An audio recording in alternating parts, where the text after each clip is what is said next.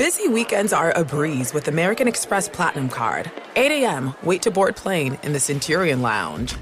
Much better. 2 p.m., grab seats for the game. Come on, pick and roll!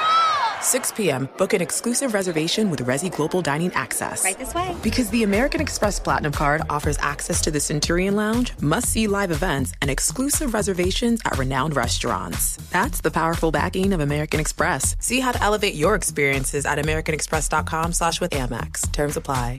Apple Card is the perfect cashback rewards credit card. You earn up to 3% daily cash on every purchase every day. That's 3% on your favorite products at Apple, 2% on all other Apple Card with Apple Pay purchases, and 1% on anything you buy with your titanium Apple Card or virtual card number. Visit apple.co/card calculator to see how much you can earn. Apple Card issued by Goldman Sachs Bank USA, Salt Lake City branch. Subject to credit approval. Terms apply.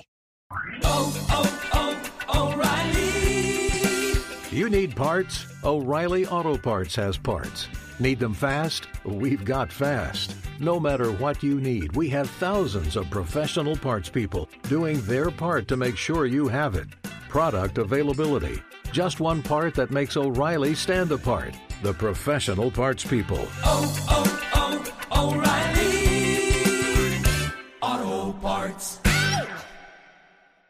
Welcome to 500 Greatest Songs, a podcast based on Rolling Stone's hugely popular, influential, and sometimes controversial list. I'm Brittany Spanos. And I'm Rob Sheffield. We're here to shed light on the greatest songs ever made and discover what makes them so great. From classics like Fleetwood Mac's Dreams to the Ronettes' Be My Baby, and modern-day classics like The Killer's Mr. Brightside. Listen to Rolling Stone's 500 Greatest Songs on the iHeartRadio app, Apple Podcasts, or wherever you get your podcasts. This is the best of Outkick the coverage with Clay Travis on Fox Sports Radio. Speaking of being in the zone, my oh my, Green Bay Packer fans have to be in the zone because last night, late in the evening, probably 11 o'clock or so Eastern, Aaron Rodgers hopped on Instagram, put up a picture of himself in the hospital operating bed giving a thumbs up sign and sent the following message. It's been a long road from that day to this, but I'm happy to say I've been medically cleared to return. Thanks for all the love, support, prayers, and well wishes over the past 8 weeks, and a big thank you to Dr. McKenzie and our incredible training staff. Hashtag rise again. Hashtag I believe that's all. Meaning there's double hashtags there, and I don't think the second hashtag has anything else associated with it. So that's Aaron Rodgers on Instagram. Now, the question becomes, if you look at the Green Bay schedule, they're sitting at 7-6 right now. Aaron Rodgers coming back for a massive game for both sides, the Panthers. This line has shifted quite a bit, but the Panthers, I believe, are still around a 6.5-point favorite. People are not sure how healthy Aaron Rodgers is going to be. This is a brutal schedule for the Packers, just so you know. Panthers are this weekend. Next, I guess it's Saturday, so a quick turnaround for the Packers. The Vikings on the road in Green Bay, and then they finish at the Lions. I don't know that the Packers will win any of those games, and so I understand why Aaron Rodgers wants to get back and why it's a big deal that he returns from this injury. But honestly, is it really smart to allow him to play these final three games? I know he's been medically cleared, but remember Tony Romo had a similar injury and he had the same thing happen to him again pretty quickly.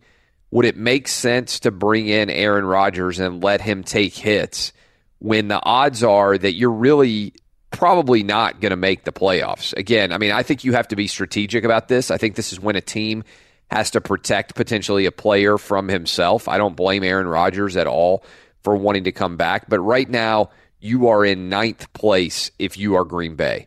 You are 7-6. Best case scenario, you get to 10-6. If you get to 10-6, you know you're going to finish in front of Detroit. And you hope that the NFC South teams don't all finish 11-5, which would make this entire process not matter at all. Now, obviously, you can beat the Carolina Panthers and get to even, what is that? You'd both be, they'd still be ahead of you. I don't see in this scenario why it makes sense to bring back Aaron Rodgers, given where the Packers are right now. Again, 7-6 in ninth place. I don't feel very good about the Packers making the playoffs, even if they get to 10-6. And I think the odds of their getting to 10-6 are pretty slim because, again, these final three games are incredibly difficult. At the Panthers, then they play the Vikings, and then they play at the Lions. I think it's more likely almost that the – I think it is more likely. I don't even think it almost. I think it's more likely that the Packers go 0-3 in these games, even with Brett Favre, or for that matter, even with Aaron Rodgers, than I think it is that they go 3-0. Still a big story, still much to be discussed because this has been talked about for a while. And granted, the Packers have won two straight games. They managed to win back-to-back overtime games against both the Bucks and the Browns to even put themselves into this position. But, I mean, I don't know. I just look at this and say I don't really agree with the decision-making to bring him into this game. Maybe it's crazy. But to me, that seems like a ludicrous decision. Other big news that is out there, LaVar Ball, maybe the worst dad of recent history. And people say, oh, it's not fair to criticize another parent. That's an argument that's out there. I disagree. I think if I pulled my 16-year-old son out of high school and announced that I was taking him overseas to Moldova to do sports talk radio instead of going to high school and finishing high school and then going to a college scholarship in UCLA. I think it'd be fair game for all of you to say, man, I don't know about this LaVar Ball situation. I think that LaVar Ball has totally tipped over the over the media scale here, and he now has become a tremendous hindrance for his family. And I don't think he's making decisions that are rational on their behalf. I think the decision to go to Lithuania for LiAngelo and LaMelo is one of the dumbest things I've ever heard of a sporting father doing. If you are interested in growing your son's brands, sending them to a country with 2 million people to play in a city for 10,000 people in Lithuania, where the quality of basketball isn't even going to be that high, is borderline the dumbest parenting decision that I can remember in big time, discussion that I can ever remember seeing. And LaVar Ball is also causing issues even for the professional sports franchise that his son is on. Lonzo had a good game last night against the who did they lose to? I'm not even the Knicks in the Madison Square Garden, a good performance. But after that game, Lonzo Ball talked to ESPN, and he was asked about reports that the Lakers had asked him to tone it down. This is LaVar Ball discussing that situation last night. With the entertainment value and the media, words going to get twisted up. Just like if I say damn, that means I'm mad. But what if I say damn, that means good? You see what I'm saying? So you guys are going to take it how you want it. The thing is, we got to stay together as a team, and as communication line always got to be open. And we'll be fine, because they got to bust that up in order for us to not succeed. If they don't bust that up, y'all in trouble. Them Lakers is coming. Are you concerned about the team not wanting you to? I'm not concerned about the team, man. I've never been concerned. Well, I mean, about the team, about you being seeds and just say, yo, just think about it. I'm just throwing that out there. Sometimes when you're losing, you can take some advice or some little pieces from here and there and try to tweak things to make things. All I want to do is win, man. I'm not just saying play my son the whole time. As long as we winning, I'm cool. Strange. I just think that LaVar Ball maybe has exhausted all of his 15 minutes. Could be wrong. And granted, some of you can say, well, you're talking about him, so he's winning. Usually all publicity is good publicity. I think when you're getting publicity because most rational people are saying you're making an awful decision on your son's behalf, I don't know that that is, in fact, positive in any way. We're talking about a high school kid getting sent overseas to play basketball in Lithuania for $500 a week. Tell me how that makes any sense at all if you're trying to grow your brand compared to having your kids on UCLA's basketball team playing in front of millions of people in all their big games in the nation's second largest media market. As I said the other day, this may be the first time in global history that someone has voluntarily left Los Angeles for Lithuania. It just makes zero sense. And again, it might not matter at all for LiAngelo Ball, who doesn't seem to be a very good basketball player at all. But for LaMelo, who may have a chance to follow in Lonzo Ball's footsteps and end up in the NBA, is his growth and development as a basketball player going to be aided in any way by going to Lithuania? Wouldn't you be better off playing in top pickup games in Los Angeles in order to get great challenges on behalf of your son? I don't see how this Lithuania situation makes any sense at all. I don't see how it lasts. I think it's one of the most absurd things that I've ever heard of a sporting father doing, and there have been a lot of ridiculous decisions by parents out there on behalf of their kids. I actually feel bad for LaMelo in particular because he's so young, he may not even understand how bad the advice he's getting from his dad actually is. Again, 16 years old, I believe, and being shipped to Lithuania to go play basketball in a league that nobody cares about, in a country that I guarantee you, he probably himself, and certainly the vast majority of you listening, including me, could not even point to on a map, leaving behind everybody that you know in LA in exchange for $500 a week in Lithuanian pro basketball, in a league, by the way, where it's very common for checks to bounce, and you may not even get that money. I mean, we're talking about limited amounts of money for traveling all the way over to Lithuania and living there. It is, to me, an indisputably bad decision. We'll bring in the crew, see what they think about both of these things. Is it a bad idea to bring back Aaron Rodgers, given how difficult the three games are for the Packers? And are you with me that LaVar Ball is making a really bad decision in sending his kids to Lithuania? I can't even believe this is real life that they would be doing this. By the way, I'm also going to tee off next segment, if you haven't heard this already, why in the world did Michael Bennett not get suspended for diving at the back of the Jaguar center's knees? You're not going to believe the rationale that the NFL used to justify that lack of suspension. It's one of the most ridiculous things I have ever seen in terms of a pro sports league. Also, loaded show. Let me give you a kind of a rundown for where we're headed. We've got my guy, John Campbell, Johnny Oddshark at the bottom of the hour. We'll find out what the impact was of Brett Favre returning to play. We'll also discuss the impact from an oddsmaker perspective on Carson Wentz's injury and the decision to go with Nick Foles as a result, what that means for the Eagles' overall impact and chances at the Super Bowl and also the NFC Championship. We will discuss that at the bottom of the hour. In hour two, we'll go with my friend Jeff Schwartz, see what is shaking and what he thinks about the world of the NFL in general, including whether Michael Bennett should have been suspended. And we will also talk in hour three with my guy Dan Wetzel, Yahoo Sports national columnist. All that coming your way for those of you listening on the podcast, and also those of you planning your day on nearly 300 AM FM stations nationwide, as well as Sirius 218 and XM Channel 202. I appreciate all of you. Thanks for spending your Wednesday morning with us.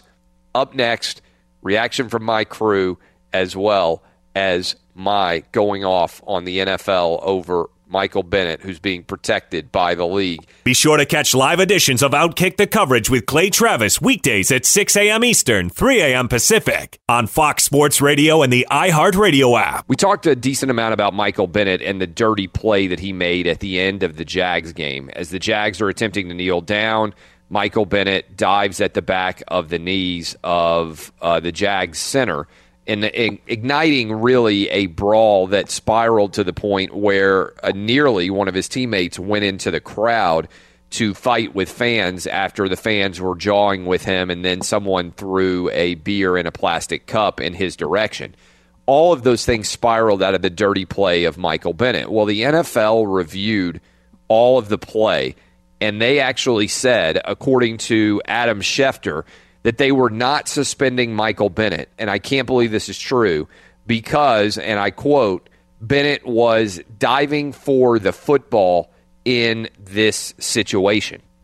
Now, that might be true initially of what he was trying to do in the kneel-down situation, but that's different than the play where he dives at the back of the knees of a player on behalf of, clearly, like after the whistle is blown with an intent to injure the Jacksonville Jaguar player.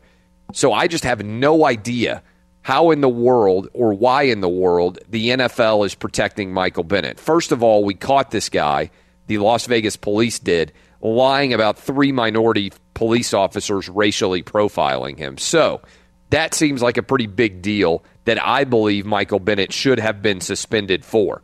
When you make up a fake allegation and you publicize it and the NFL and your team endorse it, that seems like a violation of the personal conduct policy, because we know exactly what happened there after you review all the evidence. Furthermore, you have a situation where the Seattle Seahawks are so immune to public perception that they nominate Michael Bennett for NFL Man of the Year. He's one of 32 nominees. The NFL, are they tone deaf? Do they have no idea what people actually think about Michael Bennett? And then after the game ends, you have an incredibly dirty situation here with a guy diving at the back of the knees of another player who is basically doing nothing wrong, isn't even facing Michael Bennett, is holding his hands up, making it clear that he's trying not to be engaged in any kind of brawl. He just wants the game to end. This seems to me to be eerily similar to what Rob Gronkowski did when he executed a non-football play and dove at the guy on the ground already, and to what Mike Evans did when he attacked Lattimore, who was in kind of an arguing match with somebody else when he came flying in and flattened him. Both of those guys got suspended for a game.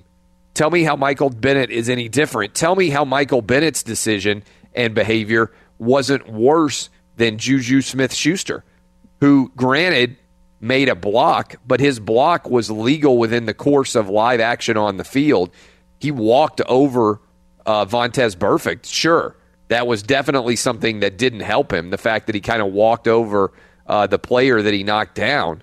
But if you had to choose between which of these was dirtier and which deserved a suspension and which did not, would not 90% at least, if not 95 or 99% of NFL fans say the Michael Bennett play, which occurred clearly after the whistle, was not infinitely worse than the Juju Smith-Schuster hit? I just don't understand.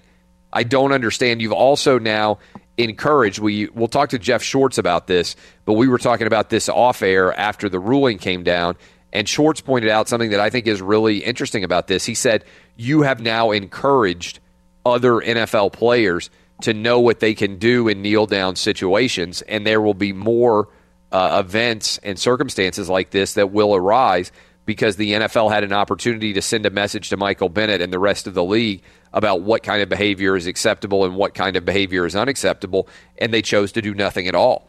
I just don't understand how anyone with a functional brain in the NFL office could have watched this video and made the decision not to suspend him at all. I just don't get it. All right, let's bring in the crew in Nashville and in L.A. I want to go around the horn and get you guys' opinions. Jason Martin, several things. I'm going to ask you three questions. I want to see if this morning I am completely on point, if I am brilliant in my analysis of all three of these issues. One, do you agree with me that Michael Bennett should have been suspended? Two, you might need to jot down these questions because I'm giving you three. Two, am I right that it is a poor decision to bring back Aaron Rodgers, given I know he got the okay, but given how easily some of these collarbone issues are to re-injure? Look at what happened to Tony Romo.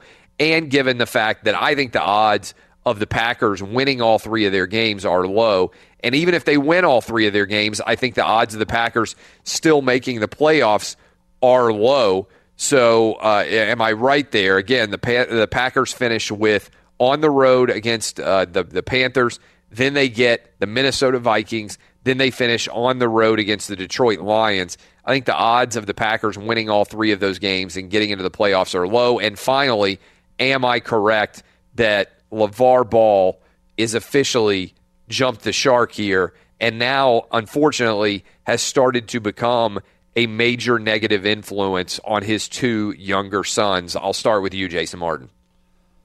On Aaron Rodgers, I completely agree with you. I said this actually when you were out over the holiday. I don't think he should be allowed to play, and I'll just mention the first team that he has to play. He has to go to Carolina, who is as hungry as anybody right now, needs to continue winning, obviously, and they are third in the league in sacks. They have 40 sacks on the season. You want to talk about a repaired collarbone, somebody that, look, he's medically cleared at this point. I don't know if that means he's 100%. I'm sure it would take a little while at least to get his sea legs against him, and you're going against that pass rush on the road. I think that by itself is enough to shut it down because the future of Aaron Rodgers is still quite bright. He still has many more years potentially if he could stay healthy. He's still got at least 4 or 5 years left in his career at the very least. So I don't think that you wager that against a possibility of making the playoffs when you don't have a great team around Aaron Rodgers. The reason why he's always in the MVP conversation no matter what is because he's usually not surrounded with much. His offensive line's not always that good. His defense is not always that good. And he doesn't even have that many weapons out there. So I think you save this guy from himself. He sends that post. He sends a thumbs up on Instagram. You say, that's great. I'm glad you're healthy. We'll see you next year, Aaron. I would absolutely not let Aaron Rodgers play. That's the answer to the first question. The second one's pretty easy. Yes, Michael Bennett should have been suspended. I don't care what Michael Wilbon said about how he believes that somebody from the Jaguars was doing something that probably kind of set Bennett off, and this was just retaliation, and that's what happens in football. No, I'm sorry, it's not. It might be what happens in football, but that doesn't mean it's okay when it's caught like this. I still think the Gronk thing was worse, but I think this was definitely second. Juju Smith-Schuster was at least in the confines of football, despite the fact that it was cracked back and it was definitely nasty, and he stood over him after the fact. But what Michael Bennett does was about as bush league as it gets. I don't understand why the world seems to be ready to prop him up in the sports media, and it's like nobody's going to call him out. And this is a time and a team that needs to be called out sometimes, because it seems like they have really taken control. We talked about it yesterday. It does not appear that Pete Carroll has any kind of control or wants any control. If you saw at the end of that game when everything was going down, what was Pete Carroll doing every time the camera flipped to him? He was standing on the sidelines looking forlorn and just motionless. Not engaged at all, not trying to keep his guys back on the sidelines properly. He was just kind of sitting there letting it happen. I don't know that they even respect him, quite frankly, as a coach at this stage. And then finally, LaVar Ball. It's just sad. I don't think either one of those kids is playing in Lithuania in a year. I don't think they'll be able to handle it. How about a month might be a good over-under, quite frankly. And then last night you're watching Lonzo, and I'm sitting there watching that game, and he's having a really nice game, especially in the third quarter when that was a lot of fun going up and down. The camera showed LaVar Ball constantly. Every time Lonzo did something from his courtside seat, LaVar would stand up and be histrionic right there on camera. Even when it wasn't on him, he was in the way of the shot. He was in the way of the hard camera shot that was actually capturing the action during that game. And now you look at pulling one of the kids out of high school and then taking the other one out of UCLA. The UCLA one makes more sense to me at this stage, but taking a kid out of high school at 16 and sending him across so that you can continue to try and build this Ball name and try to sell shoes right now, I think that he had already kind of ended his 15 minutes as far as I was concerned. I'm sad that we're even talking about it. But at this point, he's now a detriment to those two kids. And he continues to be a detriment for Lonzo because Lonzo's not able to just stand on his own 2 feet because his dad won't actually get out of the spotlight. And this is what we worried about when he went to the NBA was, LaVar said, I've done my job. I'll sit in the background. Well, he's absolutely not sitting in the background. And I don't know exactly what you do because you've created this monster. Sports media has created this monster. And I don't know whether or not Magic or whoever with the Lakers can get this under control, but it's bad for Lonzo, and it's especially bad for the 16-year-old child. Be sure to catch live editions of Outkick the coverage with Clay Travis weekdays at 6 a.m. Eastern, 3 a.m. Pacific. We were just talking about the NFL Network sexual harassment story, which I think is pretty massive in terms of basically the sexual harassment stories that began with Harvey Weinstein and then moved through Hollywood and have continued to circulate through the media, coming to light now on the sports media in general. and in particular on the NFL's own network. And I think the NFL, I mean, you guys will, some of you will roll your eyes at this. A lot of others of you will say, you know what? Clay Travis is right. I think the NFL put out the code red on this story with its television partners and said, don't cover it. I swear to you, this is what has happened. Because NBC, CBS, ESPN, and Fox, nobody really is talking on television about this huge sexual harassment lawsuit and all of the details embedded in it. I think the NFL let its television partners know, do not cover this. And the NFL will try this every now and then. It's like the Omerta code. The NFL is all-powerful. And sometimes if there are stories that they don't believe are being reflecting favorably upon them, and they also potentially could reflect unfavorably upon all the television partners, I think there is a handshake agreement. That's just my theory on why this story so far has not gotten that much coverage, despite the fact that you've got salacious people involved, Marshall Falk, you've got big-time television stars on the NFL Network. You got a lot of big-time NFL celebrities involved in that sexual harassment lawsuit. And again, all those guys have the presumption of innocence, right? I'm not saying that they are in any way have behaved for sure inappropriately. In fact, I think if you look at all that evidence, you can make an argument that it's likely that this woman was behaving inappropriately too, that potentially her motive could be because she was getting fired. All sorts of stories there that could be true as well. But to me, what I find fascinating is I think there is a handshake agreement among all these sports media companies not to cover dirty laundry stories like this for fear that they may soon have their own dirty laundry stories. And so ESPN and Fox are shaking hands, NBC and CBS, and all the way around the circle, they're all shaking hands and in agreement with the NFL Network that they are not going to turn what would otherwise be pretty substantial allegations into major stories. I want you to think about that for a minute. Think about, say, the way that ESPN covered Baker Mayfield grabbing his groin on the sideline compared to the way that the sports media has covered allegations against huge superstars who are on television on the NFL Network. Almost nothing, right? I mean, it's crazy to think about. It's like there really still is a sort of like a fancy room where everybody sits in with cigars and they decide, you know what, we're not going to cover this. It's going to make our television partner, the NFL, look bad. And so I think that's why this sexual harassment story has not gotten anywhere near the same amount of attention as something that is totally inconsequential, like a guy like Baker Mayfield grabbing his groin on the sideline. I think that's what's going on here. I think there has been an agreement across the board not to cover the NFL sexual harassment scandal because it's an NFL Network-related property and it makes the NFL look bad. And already it's been a tough year for the NFL in terms of media. And so there is a handshake agreement in the sports media not to cover these lawsuits that involve, obviously, huge superstars. Do you guys agree with me? Quickly, let's go around the horn. Do you think there is some sort of handshake agreement not to cover this story in the sports media so that the NFL doesn't end up looking worse on women's issues? Jason Martin. I don't know that I agree that it's a definite fact, obviously, because we don't know, but I think it's certainly possible, which is just as bad, honestly. I mean, this is something that has happened in the past, and obviously with the Bill Simmons thing with the NFL a couple of years ago with ESPN and kind of how they've towed the line, certainly for the league that they bought all that money into for Monday Night Football. I like I said, I don't know. Maybe that will come out. Probably not. But I don't think that it's egregious for you to suggest that it's possible.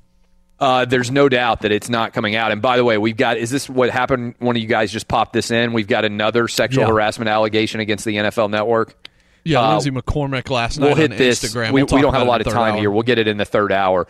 But this obviously is not going to be a good look for the NFL. And this story is up on Newsweek, which is where I think the coverage for most of this is going to have to come from outside of the sports arena. And, boy, this could potentially be a more of an ugly situation for the NFL. Fox Sports Radio has the best sports talk lineup in the nation. Catch all of our shows at foxsportsradio.com and within the iHeartRadio app. We're joined now by Dan Wetzel. I'm curious if he buys into this at all. Dan, do you buy into this idea? I know you read about the NFL Network allegations, and again, they're just allegations. These guys deserve the right to defend themselves. But my theory here is, and I see it happen time and time again, Roger Goodell picks up the bat phone and he says, please don't cover this. Like, this is not a sports story for NFL league partners.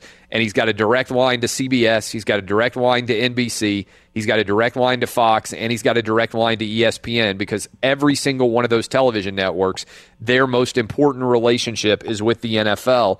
And as a result, these issues don't get talked about very much on shows, even though, in particular here, this is an NFL-owned product, the NFL Network. If you compare, say, the amount of coverage of these allegations with the amount of coverage of Ezekiel Elliott allegations, there's no comparison. You buy into this at all, that there's a little bit of an omerta code there where the league's television partners agree not to cover dirty laundry like this? I don't think Roger Goodell's calling anyone or anyone from the NFL's calling anyone, because the exposure on that would take this scandal through the roof. You may have people who assume, and I have absolutely no idea of this, about this, but you might sit there and say, hey, this is something they won't want. I mean, this is, you don't actually need direction if you know what they're looking for. But the idea that they would call if that got out would be, then you've got a scandal.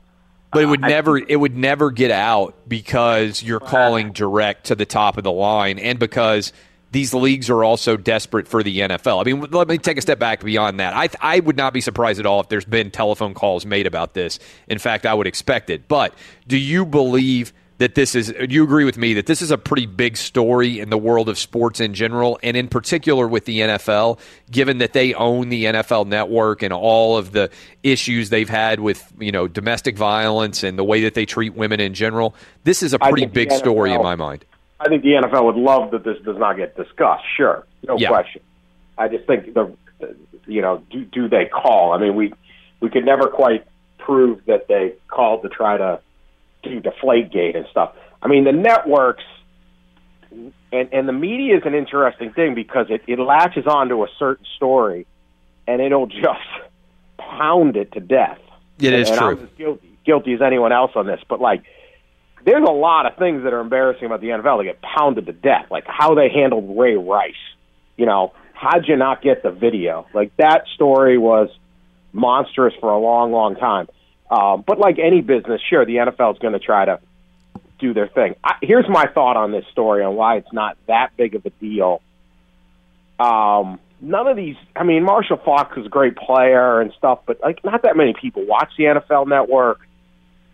You know, it's an allegation. It's not, I mean, compare it to Ezekiel Elliott. Ezekiel Elliott's playing. Like, his 6-game suspension mattered. And that was also, you know, there were more significant allegations, I would think, than this. I don't know. I think that the NFL would love this not to happen. I think it's a story because, yeah, this is the NFL's thing. I think ESPN suspended a couple of the guys involved that now work for them.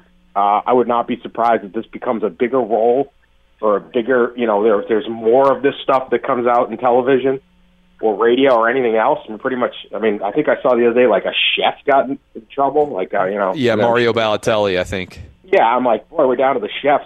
Yeah. You know, and I'm sure, no, I don't want to make light of if there's victims and stuff, because, you know, there could be. I just was like, wow, I hadn't even thought of chefs. I don't spend a lot of time thinking of chefs, but you know, I think they would. It's if you've got employees, you're going to have this stuff happen, and so yeah, would the NFL want this thing off the front burner? Absolutely, they do. They don't need this, but I don't think this is quite because of who's involved.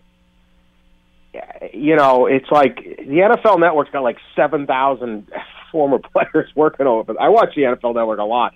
I never know who the heck's on the show. They just kind of roll through a million guys, and you're like, oh, yeah, that guy. I remember him. and they all got the same suit. I swear, they all wear the exact same suit, fancy suit and all that. Great shoes. They all look good. It's a good-looking lineup. They're all in good shape. You know, it's like look at these guys. Anyway, I don't know. I don't think they're trying to actively trample it down. But clearly, because this isn't. If they couldn't keep the Ray Rice story down, which they kind of tried, I guess. If you know, Deflategate eventually blew up on them. I mean, you can make. I mean, we get a ton of traffic and a ton of attention when we're bashing on the NFL and Goodell. And I don't work for ESPN, but no one ever tells me not to do that. What do you? You're a dad. I'm a dad. We've been talking about three different stories that I think are crazy this morning as our lead. One, the idea that Aaron Rodgers is going to make the playoffs, I think is crazy when you look at him having to go to the Panthers. They host the Vikings, then they go to the Lions. At best, they would be 10-6. They likely would still not make the playoffs if you look at the other teams above them. LaVar Ball sending his kids to Lithuania. And Michael Bennett not being suspended because the NFL says they think he was trying to recover a fumble. Which of these decisions is the most ridiculous? The Packers playing the Aaron Rodgers, LaVar Ball sending his sons to Lithuania, or the NFL arguing Michael Bennett shouldn't be suspended for diving at the back of a guy's legs because they think he was trying to recover a fumble? I hate on principle that last second play where they're all diving at each other's legs, and I get it's football. That never works, does it? No. I mean, like, they really – I'm like, look, it's football, let's play football, right? I'm not into, like, let's make this thing flag football. But there's certain – I mean, like, that play never works. Just ban it. It never works. All they do is try to smash each other's ankles up. And even if a guy doesn't break his ankle, it's like it still hurts, right? Like, what player safety? I hate that end of the play. And they all have a fight, and then it's this big delay. It's just the stupidest thing ever. You do not have, like, guys just charging at dudes in basketball trying to it's just a dumb play. So I don't know whether he gets suspended or not, but I hate that play. I mean, LaVar Ball taking his kids to Lithuania is totally nuts. I say that with, you know, there's part of me that appreciates that LaVar Ball is an active father in his kids' lives. And like the family, if you meet the family, they really like, they all love each other and they're all in on these kind of plans. And this is what they're doing. And it's sort of endearing in a way. But in terms of a strategy on how to get your kids to the NBA, leaving UCLA and going to a Lithuanian pro league is the worst idea you could come up with. Like LaMelo is 16 years old. He's a really good basketball player. I've seen him play basketball, right? He's a five-star recruit. He can go into UCLA for 1 year, be a star, have a good time, turn pro, the first-round draft pick, if not a top 15 draft pick, okay? Almost assuredly, even with his dad around. You just put him on a team in a 9,000-person village in southern Lithuania where the two guys he needs to beat out are 28- and 32-year-old Lithuanian grown-ass men. Good luck in practice. You just put a 16-year-old kid up against two grown... Can you imagine? You think those guys are going to be like, oh, let's be nice to our new teammate. Are you kidding me? They're going to be like dropping them with elbows. I mean, forget Jello, right? He's not going to make the NBA. Okay, the way to do him was just... I thought they did a good job. Hey, you want the other two? You got to take LiAngelo. Full ride UCLA, right? Smart. Boom. My kid, you be the agent. You can be the agent for the other two, okay? Or you can have a good time playing UCLA basketball. That's how you do this. You don't. So LiAngelo's not going to make it. This is a terrible idea for him. He's not good enough. But you have an NBA player right here. Now, he's probably going to make the league anyway. But, and it may benefit him to get his, just get kicked around. But he could be dominating the, you know, CIS out in California.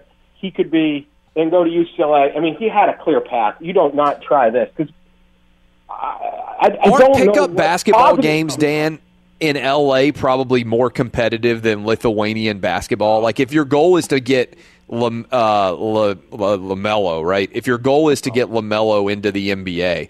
Couldn't you just train your son in L.A., even if you want to homeschool him and pull him out of school, a regular high school and everything else? Wouldn't you be able to get better games like pickup style at top gyms in L.A. than you're going to get in Lithuania and pro basketball? No, you'll get better. The basketball is way better, which is the problem. It's too good. I mean, if he just wants to practice games and have pickup games, yeah, but that's not really intense. I mean, I will say this. If he comes through this, and they actually stay. I mean, to me, the first time they get some cabbage borscht for lunch, they're out of there, okay? But and they realize there's nothing in this town, okay? I looked up this town. There's 9,000 people. 9,000 people live in the town, okay? It's in the middle. I don't know if there is anywhere. I think all of Lithuania is the middle of nowhere, but this is in the middle of nowhere in Lithuania, okay? So... If he sticks it out, and LaMelo's got 2 years. He's only a high school senior. He's supposed to be a high school senior until he decided to get, quote-unquote, homeschooled by LaVar Ball, which was one of my favorite plot twists of the whole thing, LaVar Ball High School. Yes. Who doesn't want to go to that thing, right? You major in drama. That's every major. The idea that if he can make it through this, I mean, he's going to come out and people are like, man, this guy, I love this kid. Went to Lithuania and played a bunch of 30-year-old Lithuanian men. These guys are good players. I mean, like, a really good college basketball player can't make it in this league. I mean, they produce pro basketball players. But it's like, these are the guys.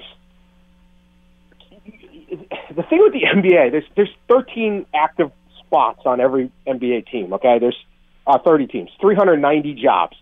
Everyone in the world is trying to get one of those jobs. And this is like the bottom of the barrel, not bottom of the barrel because they're bad, but like this is where like you are killing each other to get noticed. And you can't just kind of cruise through it. This is where Aaron Baines of the Celtics, the big Australian, played for the Pistons, plays the Celtics now. Like I'm just going to beat the hell out of everybody until I make the NBA. And he did. Baines is a pretty good little player, pretty good player, but he's a backup center. Generally, he's playing more now for the Celtics, but because of Hayward. But these are just gut fights. I mean, you put a 16-year-old into that situation, he can get exposed, he can get injured, he can get defeated, he can quit in a month, and everyone go, look, because what 16-year-old really wants to go to Lithuania, let alone one who's lived his life? So, absolutely terrible idea as a strategy.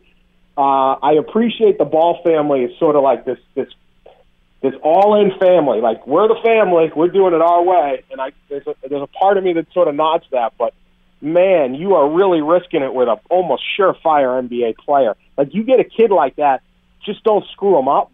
Not screwing him up is go to UCLA, have a good time, 2 years you're playing in the NBA. This is like, we're going to roll the dice on this sucker and hope you even get on the floor. No kidding at all. What do you think about the decision to bring back Aaron Rodgers? I mean, the smart play probably is to shut him down, but it's the NFL, man. When a guy's ready to go, they go out there and play. I mean, that's just the mentality. I don't see an easy path to the playoffs at all. I think your point is, Minnesota's too far ahead. 10 may not get you the wild card. In the NFC, likely won't. So it seems like more risk than not. But that's the NFL mentality. Guys up, next guy up, let's go. And Rodgers does not want to sit out. He wants to play. You got a talent like Rodgers. You hate wasting any part of any season because you're only going to have him for so long. But not a fan of the move necessarily, but I understand it. And it's kind of just that's almost how NFL teams have to work. If you're, I don't want to say, it's the wrong term, but if you're babying Aaron Rodgers, what to say to the other guys in the team that you are sending out there? Who wins? Final question for you. Pats Steelers, biggest game by far of the next weekend coming up in the NFL. Who wins in Pittsburgh? I think the Pats will win. I take absolutely nothing from that game the other night. I mean, you don't have Gronk. I think Pittsburgh's defense is without Shazier is it's just not quite the same. They've got to figure something out. So I'll take New England in that game. But, that game kind of feels like Alabama-Auburn. Like, great game, not going to matter. They're going to, they'll both make the playoffs. New England can go back to Pittsburgh and win in a month. It's sort of like a big, huge game. Feels big, but it's like nothing's going to get proven one way or another. These two are meeting again, either in Pittsburgh or in Foxborough, which I don't think will even matter because the quarterbacks are so experienced in late January. Good stuff as always, Dan. Thanks for getting up early with us. We'll talk to you again soon. Yeah, take care. That's Dan Wetzel. Go follow him on Twitter, Yahoo Sports National columnist. Are your wiper blades chattering, skipping, or squeaking? Don't let streaks or smearing on your windshield compromise your visibility. When it's time to replace your wiper blades, stop by O'Reilly Auto Parts and see our selection. Our professional parts people will even install your new wiper blades while you wait. Stop by O'Reilly Auto Parts today. O'Reilly Auto Parts.